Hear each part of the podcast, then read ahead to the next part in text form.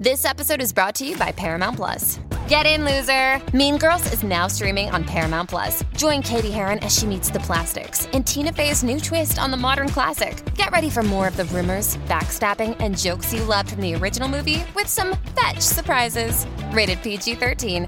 Wear pink and head to paramount plus dot com to try it free.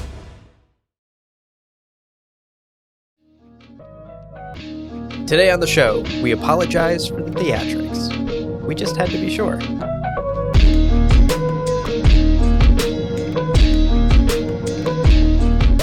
Welcome to Winds Howling, a companion podcast to The Witcher T V show on Netflix. We'll be diving deep into each episode of the show and exploring the larger context of the story from the games and novels. I'm Brett. And my name's Abu. And here we are, almost halfway through. How does that feel? It seems like we're blasting through this season. Yeah, I think it's mainly because we really recorded these pretty quickly, like the last two or three. Yeah. And that first one, we had that break, and it was almost like a winter break after binging the series, and now we're into analyzing mode. And isn't that the best part of podcasting? Yeah, love it. Love to watch every episode scene by scene, remote control in hand. Well, today we're going to be diving into, of course, episode four of season two. This one's called Redanian Intelligence. But first, some housekeeping. As a reminder, spoiler warning up top. This episode will be spoiler-free in terms of the T V show. We have watched the rest of the season, but we will not be talking about anything past episode four. But, of course, as always, we love to include some light speculation and spoiler discussions from the books and the video games. So, fair warning, there could be light spoilers and speculations from the larger Witcher canon. Additionally, we love to hear from you. Reach out to us at winds howling podcast at gmail dot com. In fact, before we dive into today's summary and takeaways and overall impressions of the episode, we're going to be sharing some emails from listeners, which I'm super excited about. First up, we have an email from Stephen Sutherland. This is what he wrote. In your latest episode, you go on at length about how the Witchers seem like jerks. I didn't feel it that way. I feel the Witchers in the show are strongly modeled on a sports team. Yeah, they seem antagonistic, but what they are really doing is probing and testing each other. The vibe I got watching the training play out is that Lambert is actually looking out for Ciri by challenging her in ways that Geralt won't. In my opinion, they're doing her a favor by not coddling her. The taunting and goading may seem like bullying, but in the context of a team, it serves an important purpose. It may not be what the books were, but I absolutely felt what they were going for with the team dynamic, and they pretty much nailed the feel of how high-level athletes interact on a team. That's a great take, Stephen. Thank you so much for sharing your perspective on that. It is really refreshing to get perspectives like this from people who may have only ever watched the T V show and nothing else. Yeah, absolutely, because it seems to me that's a vast minority is people that have only just watched the show. It seems like most people are the games and then have come into it, and the least would be the books or maybe even all three. So yeah, no, absolutely interesting, and this is a great question. We get to talk about sports. Yeah, I'm curious, Brett, you're an athlete, much more of an athlete than I have ever been in my life.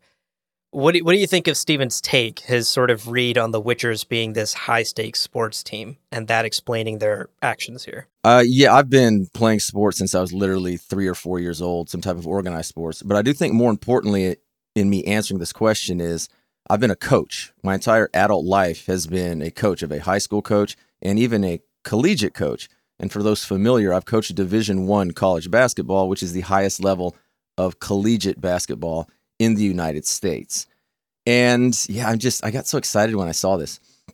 I disagree with it mainly because Ciri is not a high-level athlete. She's brand new. She needs to be trained. They're not training her. When teams kind of do this, it's very antagonistic, especially in basketball, but usually that's built on at least a base level of respect. And you're pushing somebody because you want to get them better, but in a way, you're also working with them. Up until this episode, they have not really trained her, like really only Geralt did until the ending of the last episode. There's been nothing that Lambert has shown up until this episode that he respects Ciri.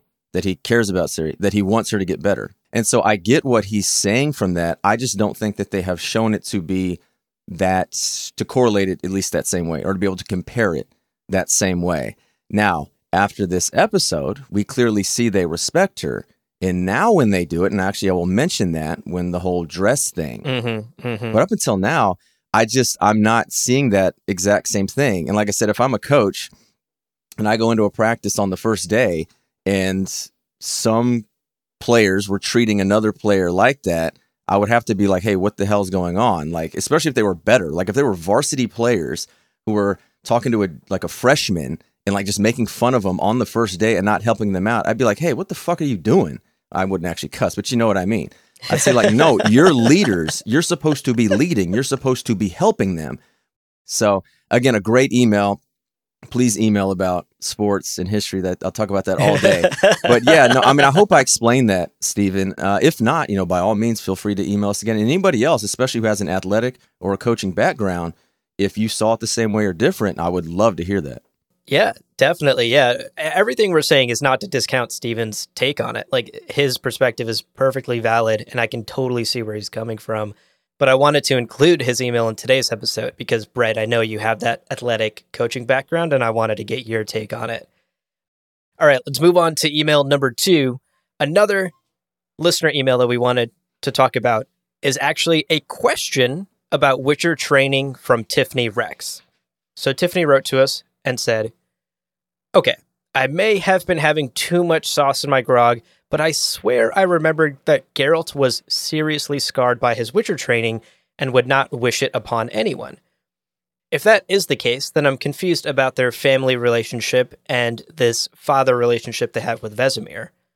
So was it absolutely horrid, or only horrid at the beginning and then it turned into a love this place and love these people thing? Also, don't I remember something about how painful it was to turn his eyes? So is that not a whole Witcher thing, that they have their glowing brown eyes and white hair? No one else has it. We keep debating this. Please feel free to tell me to lay off the wine if I am completely remembering this incorrectly. Amazing email. Thank you for writing, Tiffany. There was actually much, much more to that email. She wrote this iconic, like, four-paragraph thing. I, for one, vote that she should be drinking more wine if these are the types of questions she's going to be emailing us. More wine. Amazing stuff. So, Witcher lore question about Witcher training. Brett, do you want to take this one? What does Tiffany need to know about Witcher training, the Trial of Grasses, and how horrible it may or may not have been for those young candidates? Okay, so I'm going to take this and then pass the ball right back to you. See, in basketball, it's called a give and go. Hey! Because there's there's some stuff, and it's, this is where a lot of it starts to mix in with me when it comes to the games and comes to the show and comes to the books. Like this whole witching profession, you know, it was started because there were monsters. Oh, we need something to fight these monsters. We're going to mutate these humans to do it. And yeah, the whole thing is, it's terrible. Nightmare of the Wolf shows how horrible it is. Yeah. And yeah, I, I guess the way you can say it is, it goes back almost to that first email. It's just a bonding thing. They've survived it. They're part of the thirty percent that have made it through the Trial of the Grasses. And now they're all in it together because they're not humans. They're not anything. They're truly outcasts. So even if you don't really like each other, you kind of have to be together because there's nobody else you can be with. You can't be in normal society. Yeah, absolutely. I, I think you covered it. Like, most of these students, almost two-thirds of them, never made it through that training. So, Tiffany, you are correct that the training was horrible. It was brutal. The few Witchers that still exist today are the lucky few who survived all of that. And again, to your sports analogy, Brett, to your point, like, overcoming these odds, having these horrible shared experiences that they survived together, is one hell of a way for this group of boys to bond with each other, however awful it was. So that kind of explains why they have this brotherly camaraderie family relationship with each other and with Vesemir as their teacher. In addition to that, I think it's the only life they've known. These kids were often orphans, war orphans, or they were sold off at a young age by their parents for one reason or another. The Witchers, Kaer Morhen, Vesemir, each other, these are the only quote-unquote family they have ever had and have ever known, this is the life that destiny handed to them. So they don't know any other way to live. It's kind of really, really sad when you think too much about it. To answer the last part of Tiffany's question about why Geralt has white hair and why his eyes are like that, Geralt underwent these sort of unique, even more brutal and experimental mutations that even his fellow Witcher brothers didn't undergo. And that's why Geralt is stronger and faster than the other Witchers and why he's our sort of main character and protagonist. Even within the Witchers, he is special above and beyond. I don't know if I'm using this term correctly, but does that make him a super Saiyan? Hey! A Dragon Ball Z reference from Brett. Is that what it is? Yeah, you crushed it. Super Super Saiyan, super but I'm Saiyan, not going to okay. dock you on the pronunciation. uh, that's one, I love that. That's one of the things that I just randomly hear around the high school classrooms and hallway. I have no idea what it was from. I just know, hey, this is some kind of anime term, so it sounds like it's yeah. this case. I'm just going to toss it. That here. warms my heart. The kids these days are still into Dragon Ball Z. Yeah, he's a Super Saiyan Witcher, okay. for sure. No, anime, Dragon Ball, all of it is still massive, and I still don't know what the fuck they're talking about. Well, I bring the anime energy, you bring the sports energy. There you it's go. A balance on this podcast. Perfect. Stephen, Tiffany, thank you guys so much for writing to us. We love to get these emails, and we will try to continue sharing your questions and your perspectives and your messages that you write us on these podcasts, because it's incredible to have these conversations with folks who are just as geeky and passionate about The Witcher as we are. With that out of the way, let's finally dive into episode four. We're going to start with our summary as usual. Then we'll talk about some key takeaways from today's episode, and we'll wrap up with our overall impressions of the episode. So, episode four, Redanian Intelligence, opens up with Geralt and Ciri doing a training montage on the trail at Kaer Morhen, when Ciri suddenly runs into Triss, who is on her way to Kaer Morhen. Geralt walks up at this moment with a boar carcass, just looking hot as hell. I've seen so many like thirst trap tweets about him holding that boar carcass, and I love all of them. And Ciri, in this moment, notices the undeniable sexual chemistry in the air between Geralt and Triss, as Geralt walks up and says hello to Triss. Put a pin in that thought, because we will be revisiting the Triss-Geralt relationship in our takeaways later. I guess I don't remember, was there that much of it in the first season, in the, the Striga episode between them? I didn't think so. See, I didn't think so either. I mean, I knew there was some just because it's, hey, look, hot sorceress, hot Witcher, we're right. just going to have it. But I don't remember specifically there being anything, at least on Geralt's part. Yeah, I agree. I don't think the sparks were necessarily flying on screen in season one. And I think the show is implying some sort of romance happened off screen between the two. That that is that's a good point right there. And also this scene is also framed, at least from Ciri's point of view. So maybe we're just made to see it kind of from her vantage point. Yeah. I loved it. I, I loved the face that Freya Allen made as she's looking at Geralt and Triss awkwardly saying hi to each other. Sparks flying. In the next scene, we head to a city that we are not quite sure where, but we see these elves being rounded up, thrown in chains by human soldiers. And we actually get this really sort of awful, painful scene where we watch this human soldier abuse this old elven man who needs to go to the bathroom and uh, basically forces him to wet his pants. It's a, it's a painful and powerful scene to see. This is the first of two or three scenes where I guess you can't say it's dehumanizing them because they're elves, but I guess I'll just say dehumanizing in the uh, sense with quotes around it, as in sentient beings. And it is tough to watch. They, I mean, they are just really hitting on humans don't like elves, North bad. And this one just, again, might be the worst just because it's, again, it's just a dehumanizing aspect. It's not even like just beating them. Or beating this elf, it's more or less just completely humiliating them. Yeah, it is an effective scene, and it's quite painful to watch. Either way, Kahir and Yen are walking through the busy marketplace. They're hooded, they're rushing, they're hiding, and trying to figure out what their next move will be. They're, at this point, fugitives.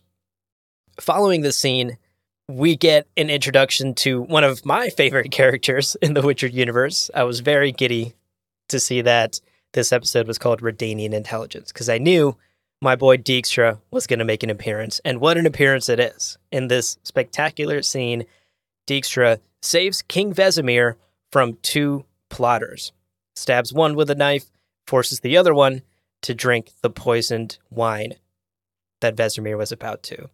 Yeah, and Vesemir is just rather like, oh, this again? Like, just get this over with. This is just... Yeah. Is this this normal? Yeah, his reaction was so funny. I guess that's Redania for you. Redanian court life. That's Redania. But in this short scene, Dijkstra and Vesemir have a bit of a conversation about the current political climate and ultimately decide to conspire to take Sintra from Nilfgaard and use all of this current political turmoil to their advantage. So again, we're seeing some politics come into play here, which is always great. We then jump to Kaer Morhen, and it's dinner time. Everyone's sitting down, having a meal, and Ciri brings up a question about mushrooms and herbs and why she doesn't have any on her plate tonight. Lambert very awkwardly sort of jumps in and he's like, oh, what are you talking about? Don't, don't say that. This is actually a subtle hint to something that's explored more fully in the books, but we basically know that the Witchers have been giving Ciri some natural remedies that are supposed to enhance her physical capabilities. They're not exactly giving her the full-on Witcher mutations and potions. Instead, they're trying out some herbs and mushrooms that are a little more natural and less aggressive on her body. Yeah, good little, like you said, it's very subtle. I missed it on the first watch through. But no, yeah, it, it was very good. My ears perked up when I heard that. Yeah, I'm gl- really glad they included that. It's just another example of kind of how clueless the Witchers are when trying to take care of Ciri, which a lot of this episode and Triss's visit is about. And that's actually exactly what they talk about over dinner. We basically establish the fact that the Witchers have asked Triss to come to Kaer Morhen to help them take care of Ciri because they feel out of their depth, particularly to train and work with Ciri on her magical abilities, the powers that she has no control over at the moment.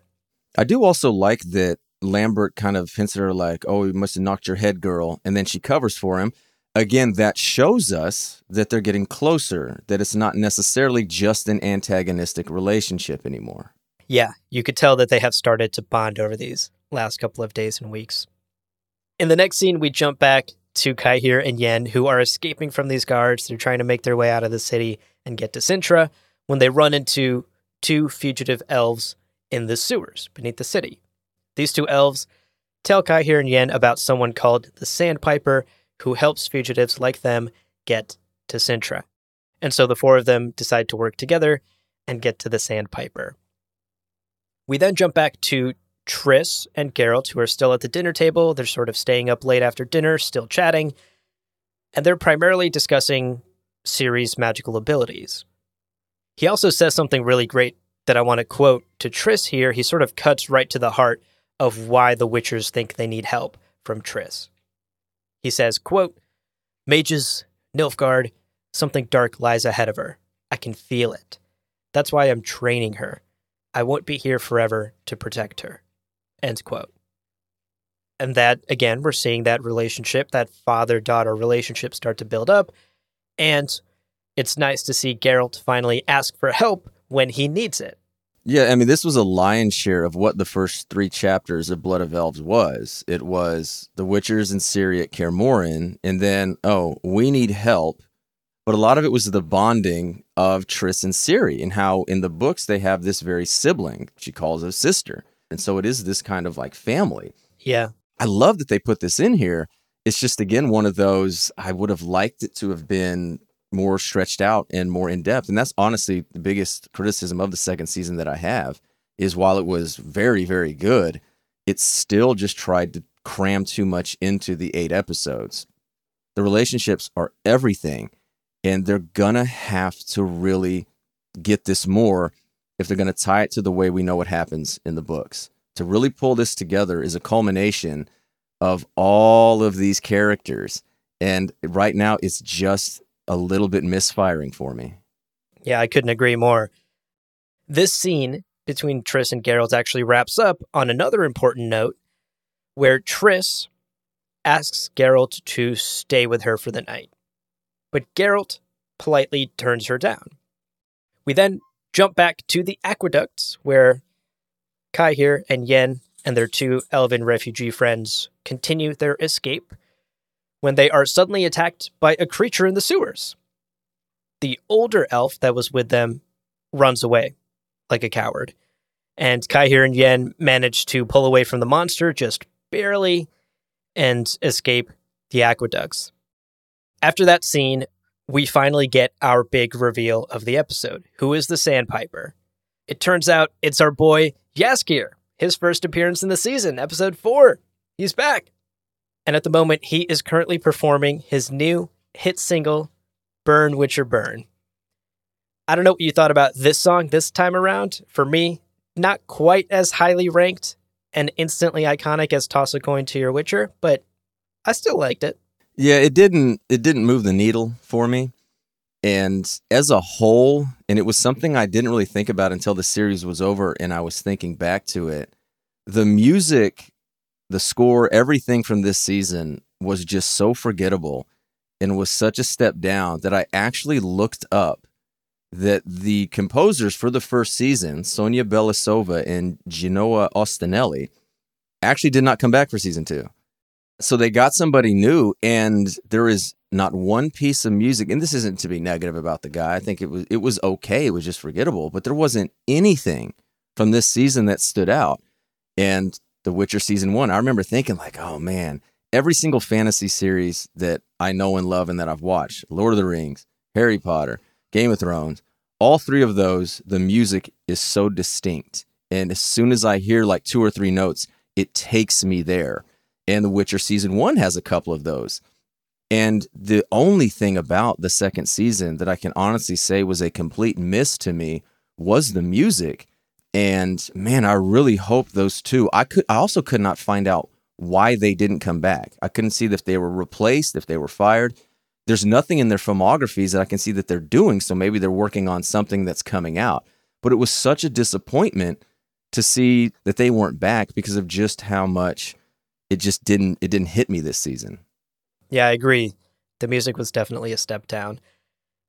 Following Jaskier's performance, we then jump to a very short scene where we cut to Dijkstra alone in a room with this snowy owl that we saw earlier in the Vesemir scene as well. And he is sort of having this, what seems like a one-way discussion with this owl, but it's clear that some sort of telepathy is perhaps happening because he's getting responses. He is figuring out how to get into Sintra. Ultimately, the owl and Dijkstra decide that the best plan of action is to sneak an elf spy into the city. And thus, we get a quick shot of them grabbing Dara from the first season. He is presumably going to be the elf spy for Dijkstra and the Redanian plot.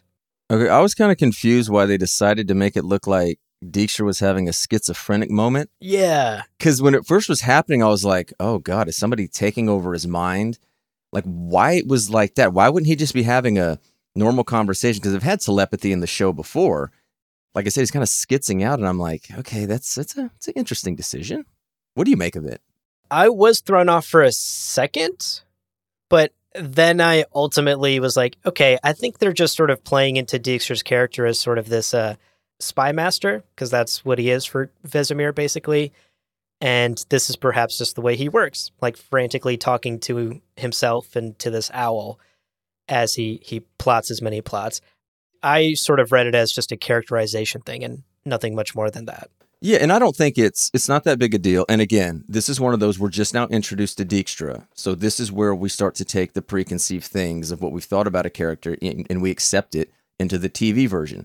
But one thing that I've always thought about Dijkstra is that Dijkstra is always calm. He's cool. He's collected. Basically, the way he entered the series here, as he knifes this woman and calmly, you know, has this guy take his own poison, if you will. He's in total control.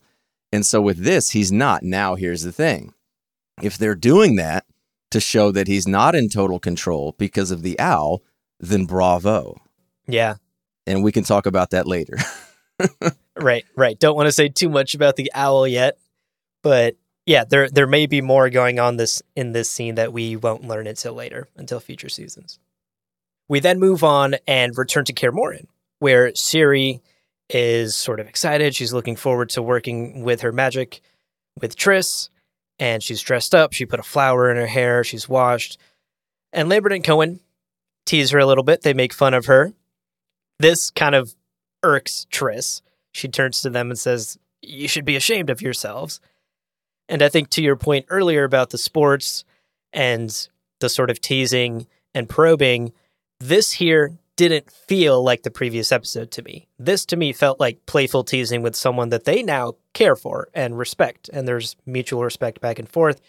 Obviously, it still upset Ciri's feelings, but it didn't feel malicious like the previous instances did. Yeah, the previous scene they were all together was Geralt telling Ciri, "Hey, go to bed now." And Cohen's like, "Okay, you know, we can play with slaps, I think, or snaps, I think is what it was called. Snaps. Snaps, yeah, whatever. Yeah. And then, then Lambert also kind of leaves as well. And it's like, okay, now we know by this episode and their interactions, they respect each other. Now she's a part of the team. The mutual respect is there. And so this is playful teasing. "Oh, your highness. Oh, is that a flower?" It's not antagonistic. This is when you're needling someone. And then she obviously, you know, gets her feelings hurt, and they're just like, eh, whatever. And so, yeah, to me, this is where it's just ignorant. Triss actually calls them out as being willfully ignorant. But this is also a great thing that was also in the books, where Triss dresses all of them down, being like, what the hell is wrong with you? Like, have you never interacted with someone like this? Which that question is, no, they haven't, which is why they yeah, needed no. someone like Triss. Yes. Yeah, absolutely. They do actually apologize, which I thought was very cute, because later, down in the lab, Geralt comes down and hands Ciri her breakfast, and he's like, ah, they felt bad that you didn't finish your breakfast. Sort of an apology from them. So again, more reinforcement of this idea that they respect each other now. Yeah, wouldn't they give her like two ounces of bread? Like, what kind of breakfast is that? Like, no wonder she's weak. That's all she's eating? Right, how is she supposed to finish the gauntlet with two slices of bread, What kind buddy? of Witcher breakfast is that? That's a great point. Here in the lab, they actually check in on the myriapod to see if it was a magical creation, and it turns out that it wasn't. But instead, they come upon another revelation. They realize that both the myriapod and the old fleshy hand thing that they still have left over have the presence of stellosite, which is the same type of substance that the monoliths are made of. So now we're starting to sort of piece together the parts of this mystery and make a connection between these monsters and the monoliths. Ciri also finally opens up to Geralt in this moment and reveals to both Geralt and Triss that during her escape from Sintra, she screamed and released some uncontrolled magic and caused a monolith to topple over, which we saw happen in the first season. And thus, Geralt decides, okay, I gotta go investigate. I gotta head to Sintra and figure this out. In the next scene, we then jump to Oxenfurt, where Jaskier and Yen reconnect. Yen explains her situation, how she's on the run, and Jaskier agrees to help both Kahir and Yen get to Sintra. So Jaskier mentions Bleobaris, which is this massive tree which these druids kind of controlled, and it was a very open and tolerant place. And Jaskier mentions it here as if it were attacked and they came and took the elves, which does not happen in the books. And so I think it's just more or less they're really just amping up this anti-elven or just non-human persecution. He mentions they're going to come for the dwarves and they're going to eventually come for everybody that's not them, the artists as well. And so I kind of got like that feeling from there that they're just really amping up that these northern realms, if you will, are just really bad, which again, if they're trying to get this murky gray area, it's good because Nilfgaard is the antagonist of the show for sure. But at the same time, if it's going to be two-sided, the northern realms are every bit as bad as them. They're not this invading army that's slaughtering everybody, but they're just slaughtering the non-humans. So we're kind of left to be like, everybody's bad. Yeah, exactly. That gray area that The Witcher is so known for. Hard to pick a side, because all the sides are awful in their own ways. Back in Kaer Morhen, Triss and Geralt share a little heart-to-heart and open up to each other about their feelings. And then she portals him to Sintra to investigate the toppled monolith. We almost get the line, "I hate portals" here from Henry Cavill. It almost felt like he looked right at the camera and looked right at me and was about to say it, and I got all excited. And then he doesn't. Yeah, but I think it was a definite... There was a definite trolling of people who have played yeah. The Witcher three. And as he says yeah. that, she's like, oh, here comes up. I hate portals. And it's just, portals are no fun, I think is what he said. And I was like, ah, it yeah. was almost a DiCaprio meme. Just, oh, he's yeah. going to say it. Or the say the line Bart meme. Right, right. Say the line. Geralt. I hate portals. And then Yay! he didn't. And he, he didn't did. do it. And we all boo him. Boo. Back in Oxenfurt, Jaskier is smuggling the elves onto this boat to get them to Sintra when he is recognized by one of the guards. And this conversation they have back and forth about one of his songs gets a bit cheeky. There's some meta season one commentary here. The guard says, quote, "It's a bit complicated. Took me to the fourth verse to understand there were different timelines. That magic kiss, that was kind of cheap. And I spotted that dragon reveal a mile away." End quote. And obviously that is a, some of the criticism that many fans had about season one with the multiple timelines and the magic kiss thing that you and I even talked about on the podcast. And then, of course, the dragon being such a big talking point from the first season. So a little fourth wall breakage happening here in this back and forth. Yeah, Jaskier rants on him against probably better judgment. Yeah. Some of the stuff of what he said, I was like, oh, man, that's kind of similar to what I said last episode, where he basically says, you criticize this because you're an idiot and you can't do it yourself, you stupid dock worker. No, I did not say it in those words. But yeah, back last episode, I said a lot of people who criticize these things, they've never created a goddamn thing in their life. So maybe try to create something on your own, and then you can understand how difficult it may be. But as he was saying that, I was like, oh, man, I hope I didn't come off like that. No, I don't think you did. I edited the more brutal parts of your rant. Don't worry. Oh, perfect. So this criticism of his ballad gets to Jaskier. He can't help himself. And like you said, he goes off on the guard, which ruins the plan. Now the elves can't get onto this boat until the cowardly elf from earlier walks out and redeems himself by taunting the guards, pulling them away from the boat, and ultimately... uh. I think getting killed, or at least really, really wounded in this scene, and most definitely captured. Yeah, it's a, you know, very common trope. The guy redeems him in the end. I, I guess it was good. But like you said, it was, you know, c- can we see him at the end give like a thumbs up, like he's leaving the field of injury? Like, is, is he okay? Or they right, just kill right. him? They probably just killed him, but. Yeah, uh, sadly. Go out a hero. Yay. yeah, yeah. Good for him. In the next scene, we jump back to Kaer Morhen, where Vesemir discovers Fanewood, which is a flower that only grows where elder blood has been spilled. And of course, he discovers it on the gauntlet, on the trail, everywhere Ciri has been. And this is the reveal that she has elder blood. We also learn, and this I believe is a show creation, Vesemir says that the elder blood is rumored to be a key ingredient in Witcher mutations. And he is suddenly starting to see a possibility where Witchers might be able to come back and they won't be a dying breed. Yeah, I don't think Sapkowski ever really delved that much into it. I think it was just understood at that point in the books, like, we're never going to have Witchers again. Like, we're the last of it. We can't do it. Yeah. But I think this is definitely tying into Blood Origin, the prequel series coming up. And same with Nightmare of the Wolf. I think all of this is going to play into it, to where keen-eyed or keen-eared watchers will remember it, and they will be like, oh, this ties together. And so this, again, goes back to the Witcher cinematic universe of them yes. tying it all together. Yep, the W C U. That's a great point. I hadn't even thought of the connection to Blood Origin, but now that you say it, it seems so obvious. In the final scene of this episode, Jaskier and Yen say their heartfelt goodbyes to each other. Jaskier's a bit cheeky, which is very on brand for him, but they do seem to genuinely have made a connection here. Unfortunately, as soon as Jaskier walks off the boat, We hear him scream, he's been captured, and in that moment, Yen has a split-second decision to make. Does she stay on the boat and do what Kahir says, Yennefer, we have to save ourselves? Or does she jump off the boat and try to save Jaskier?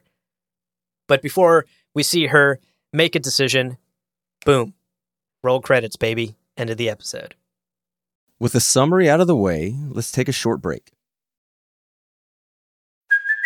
Hey, it's Kaylee Cuoco for Priceline. Ready to go to your happy place for a happy price? Well, why didn't you say so? Just download the Priceline app right now and save up to sixty percent on hotels. So whether it's Cousin Kevin's Kazoo Concert in Kansas City, go Kevin, or Becky's Bachelorette Bash in Bermuda, you never have to miss a trip ever again. So download the Priceline app today. Your savings are waiting. Go to your happy place for a happy price. Go to your happy price, Priceline. This episode is brought to you by Paramount Plus. An unlikely friendship begins in the Paramount Plus original movie, Little Wing, starring Brooklyn Prince with Kelly Riley and Brian Cox. Reeling from her parents' divorce, Caitlin steals a valuable bird to save her home, but instead forms a bond with the owner, leading to a new outlook on life. Little Wing, now streaming exclusively on Paramount Plus. Head to paramount plus dot com to try it free. Rated P G thirteen. Welcome back. Let's jump into our two key takeaways from this episode. So first up, I wanted to take a couple of minutes here, Brett, to talk about Ciri as a young woman. This is clearly something that the Witchers are struggling with and why they have brought Triss to Kaer Morhen. The show, of course, as we discussed earlier, doesn't go quite as deep and doesn't spend quite as much time on this Triss Kaer Morhen visit as the book does. But we still hit on many of the sort of big themes that the book explores. The Witchers are, of course, out of their depth with Ciri. She's got this unknown magical ability, but almost even more than that, they're kind of struggling with the fact that she's a girl, that she's a young girl here in Kaer Morhen, and they don't quite know what to do about that. You have to remember that there are no girl Witchers. The mutations do not work on young girls. So there are no female, no women Witchers out there. It's always been this boys club. There's also no manual or Google they can go do to search of what to do. And yeah. I'm kind of reminded of a, yeah. a Curb Your Enthusiasm episode in which a girl is basically having her first period at Larry David's house. And he's like, I don't know what to do. And he has to walk through the instructions of how to put a tampon in with this girl. And now I'm thinking, like, is that is that Geralt right there? is that is that Lambert it is. right there going, oh, how do we do it? But un- this is unfortunately, this is a great thing to discuss because Ciri's eyes here, they light up when Triss is like, yeah, I'm going to Kaer Morhen and I'll be there. She's like, oh, my God, yeah. It's a woman. And that's the biggest thing that Triss, you can say, taught her here and in the books as well was, hey, it's okay to be a woman. You're going to need to do these things. And yeah, this, it's something that Geralt, as much as he can provide for her, he definitely cannot provide her or provide for her in that manner. Absolutely. It's a wake-up call. Like you said, Ciri's eyes sort of light up when there's another woman in the keep. She's surrounded by all these like rough and rowdy boys all the time. And it is refreshing to have Triss there to talk to. And in the show, Ciri's like, Triss, I love your dress. Later, she puts that flower in her hair and wears the nice clothes that the boys tease her about. In the book, it goes even further than that. Triss helps Ciri with things like learning how to put makeup on, because of course Geralt is not going to walk her through like a makeup tutorial. Triss also makes clothes for her that are not just these like Witcher rags that she has been wearing ever since arriving at Kaer Morhen. I do want to acknowledge, though, that in the books, there are some sort of older fashioned ideas about gender, like this uh, equating dresses and makeup to Ciri being more of a girl. Obviously, like modern sensibilities, modern like twenty twenty-two levels of wokeness would have issues with that. So I did want to acknowledge that the book sort of leans a little heavier into this idea that Triss comes in and teaches Ciri how to be a quote unquote girl again. I will say the show, I think, dodges the, these issues pretty well, while still including some of them. One thing I think you could look at is maybe not necessarily being more of a woman per se, but just more feminine. Is that something yeah. more fair? Or a better way to put it, I guess. Yeah, I, I think that's a great way to put it. She is living with a bunch of testosterone-filled dudes and is never acknowledging that feminine side of her. And it takes Triss to sort of help her and walk her through that. And I think the biggest, actually, to your Larry David point from earlier, I think one of the biggest moments for Ciri is when she has to talk to Triss about having her periods. In the books, she's a little younger. She's a young woman who's on the verge of puberty and starts having her periods around the time she's at Kaer Morhen. And what's so heartbreaking and horrifying is she's basically just like hiding it or not acknowledging this thing. She never mentions it to the boys, and the boys, even if she did mention it, would have no idea how to talk to her about it. And it isn't until Triss shows up that Ciri learns what the heck is going on with her body. It's a really sort of heartbreaking moment and shows us the ignorance of these witchers, how they're incapable of fully supporting Ciri like she needs. And I could be remembering this wrong, but does she not actually want to be like a boy in the books? Yeah, in the books, yeah. Yeah, she wants almost in a way for her to be changed because she wants to be a witcher. She wants to be one of them, you know, and they tell her, no, you can't. It's just stuff like that that I just feel they could have gotten in the show to really hit on it, because it's such a big part of her character development is how she learns to accept herself. But it's neither here nor there, I guess. Yeah. I will say it is hinted at. The scene where Triss yells at Lambert and Cohen for being ignorant assholes, the full quote she says does hint at some of these things. You dress her in rags, keep her bruised as an apple.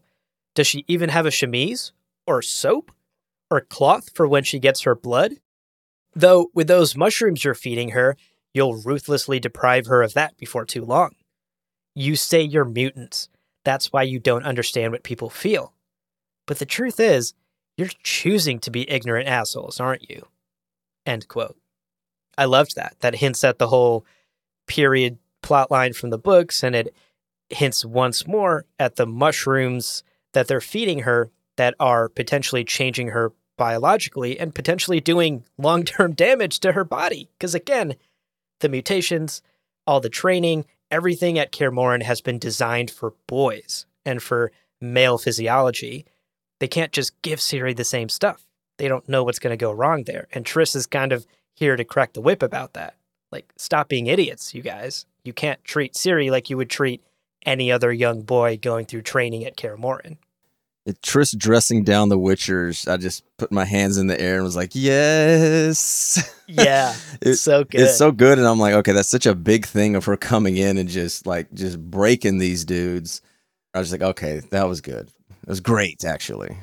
Yeah, I loved it. In summary, this first takeaway about Ciri and Triss, I loved Triss's visit to Kaer Morhen in the books, and I equally loved it in the show as well. So happy to get it in the show. It was spectacular. Let's talk about another Triss relationship, though. Our second takeaway, I've sort of been teasing it all throughout this episode. Let's talk about Triss and Geralt and their relationship history, because it's a bit different in the show, it's a bit different in the books, and it's it's dramatically different in the games, but we'll get to that.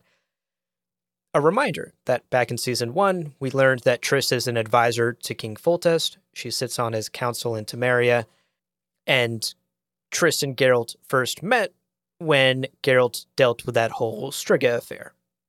The show then here is seemingly implying that perhaps Geralt and Triss had some sort of fling or romantic entanglement for a little bit around that time, and Triss has clearly caught feelings.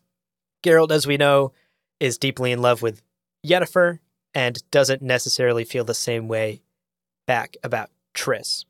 Hence the whole Triss asking him to stay with her for the night and him turning her down. Geralt turning Triss down, though, doesn't necessarily mean that there still isn't mutual love and respect between them, because later in the episode, when they have that bit of a heart-to-heart, Geralt is honest with her. He says, quote, I can't be what you want, Triss, what you deserve.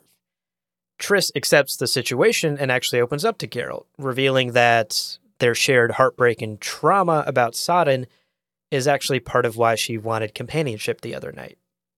And I think it's a powerful moment. It shows us the scars that Triss carries both physically and emotionally and mentally from Sodden. Yeah, Triss is very vulnerable in this moment. And I think I mentioned it previously that it's one of my favorite scenes in the books. It's one of my favorite in all of the books is when Triss is at Kaer Morhen and she starts to recant Sodden and naming the mages, and they tell her, I don't want to hear this shit. She's like, no, like, I'm going to say this. You're going to hear it. Yeah. And it's primarily because she needs to talk about it. And she knows, especially talking about it with these witchers, they'll never come into contact with anybody. She will. And so it's like this perfect form of therapy that she gets off her chest. And she does it in this episode. And it might be why I enjoyed the episode so much was so much of Triss was actually an adaptation. And it was good and it worked because it was like the best moments from the books that I liked about Triss. And again, I don't know. There's definitely a history there for sure. The way they leave it on Geralt's face when Ciri asks, hey, how do you know Triss? And then when Triss asks, hey, do you know Ciri? It just goes on his face and he just sighs and just like, ah, oh, fuck. Like, how do I do this? But no, this, I mean, we'll get it when we recap the episode. But stuff like this was great. They're incredibly slow moments where it's two people talking in a room and it's the best the show gets. Netflix, please. Yes. Please, goddamn it. You. One of you producers understand that this is when the show is great. Yep. This is when it's at its best, for sure. So this wouldn't be Winds Howling if we just stopped with the show. We got to talk about the books and the games. The relationship between Triss and Geralt is similar in the books, but there are some tweaks and there are things that are definitely, at least for me, a little more problematic. For one thing, in the books, Triss actually seduces Geralt with magic. So there's kind of some questionable consent issues there. But she seduces him using magic after learning that Yen has been in a relationship with this really interesting witcher. And she's just like curious about it. So she goes and like sleeps with her friend's boyfriend. It, it feels kind of weird and scummy in the fact that she uses magic. I don't know, it, it kind of is played off as like a, oh, it's like an innocent thing, they had a fling, but it always felt very weird to me. She's also in the books, and specifically in Blood of Elves during the Kaer Morhen chapters, she she's like way hornier for Geralt in the books than is portrayed in the show, and I'm very glad that they toned that down, because that also felt just incredibly weird in the books, for her to be just like, pining over Geralt and desperate for him to join her in bed. It, it just, it didn't feel great. So I'm glad they toned that down. You see, I, it didn't feel weird to me because Triss is younger and she's at Kaer Morhen up here during the winter time. It's just them. There's no chance of really getting with anybody else. So I can understand mm, that's being true. in a secluded yeah. place like this with someone you like of just being that horny because what What else are you going to do? But I do think a big thing on that is the fact that she is so young. Yeah. She's definitely portrayed a bit younger in the books. True, true. Than, than she is in the show. Everyone is a bit aged up in the show. So that's the relationship between Triss and Geralt in the books. The games take Triss in a, we've talked about this a bit before, in a wildly different direction. They change up her character so much. The romance with Geralt still remains, and actually in the video games, you can pursue Triss as a romantic partner rather than Yennefer, which obviously has led to the iconic Team Yen or Team Triss debates that are so rampant in the Witcher community. None of the game stuff is canon, though, so there's no reason to believe any of that is ever going to make its way into the show. And to me, at least, this episode seems to have buttoned up the Triss-Geralt relationship nicely. And this conversation in that scene where they have that heart-to-heart, to me, reads as both of them acknowledging and agreeing that they are close friends, but they will never be anything more than that romantically. All right, Brett, let's wrap up today's episode. I think it's clear that both of us feel much more positively about this than the last couple. But what are your thoughts about episode four? I mean, I really enjoyed it, and because this wasn't an insular episode, it actually has to do with what's gone on before and what is happening in the future. I might say I think it I like it more than episode one, simply because it matters for the rest of the season. Like, it's very easy just to do one episode that you can just wrap up in a nice little bow, like the kind of they did with the Novellan story. But this, to actually tie it to what it's been, it was paced very well. Again, you can tell by the previous two episodes we've done, we were not the biggest fans of them. This, this was just, it was very enjoyable. It was smooth. It kept going. There wasn't a monster fight, was there? Mm-hmm. Well, I guess you can kind of say there was a little bit of one with Yen in the sewers, but not really. There wasn't with Geralt. They didn't stop down everything to have a five to ten minute C G I fest. There was a lot of talking, and it was the best episode.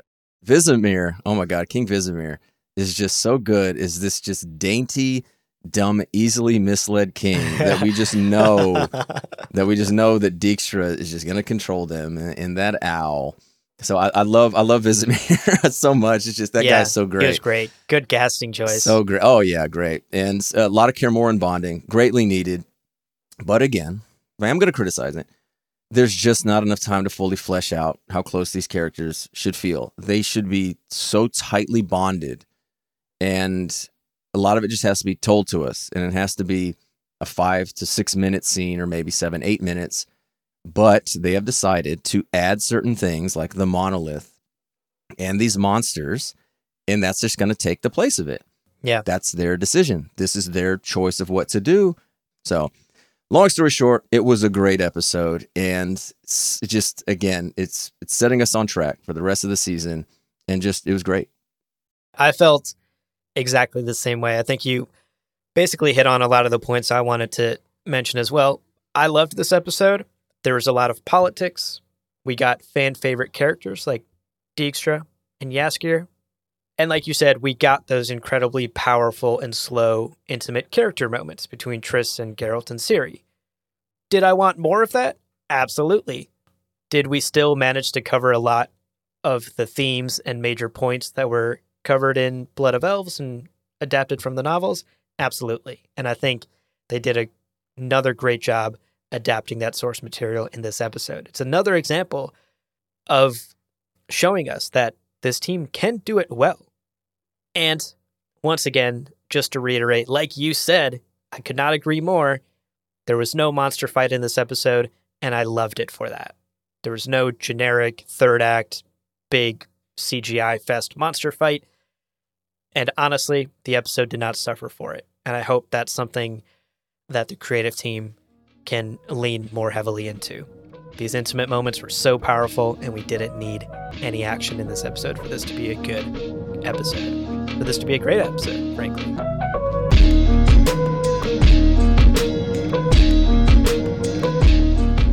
Well, Brett, podcasts are podcasts. Lesser, greater, middling, they're all the same. But we've completed our contract, and it's time to collect our reward. So leave us a five-star review on Apple Podcasts and Spotify, and check out the other shows on the Lore Party Podcast Network on lore party dot com. You can also follow us on Twitter and Instagram at lore underscore party. Thank you so much for listening, and we'll see you on the path.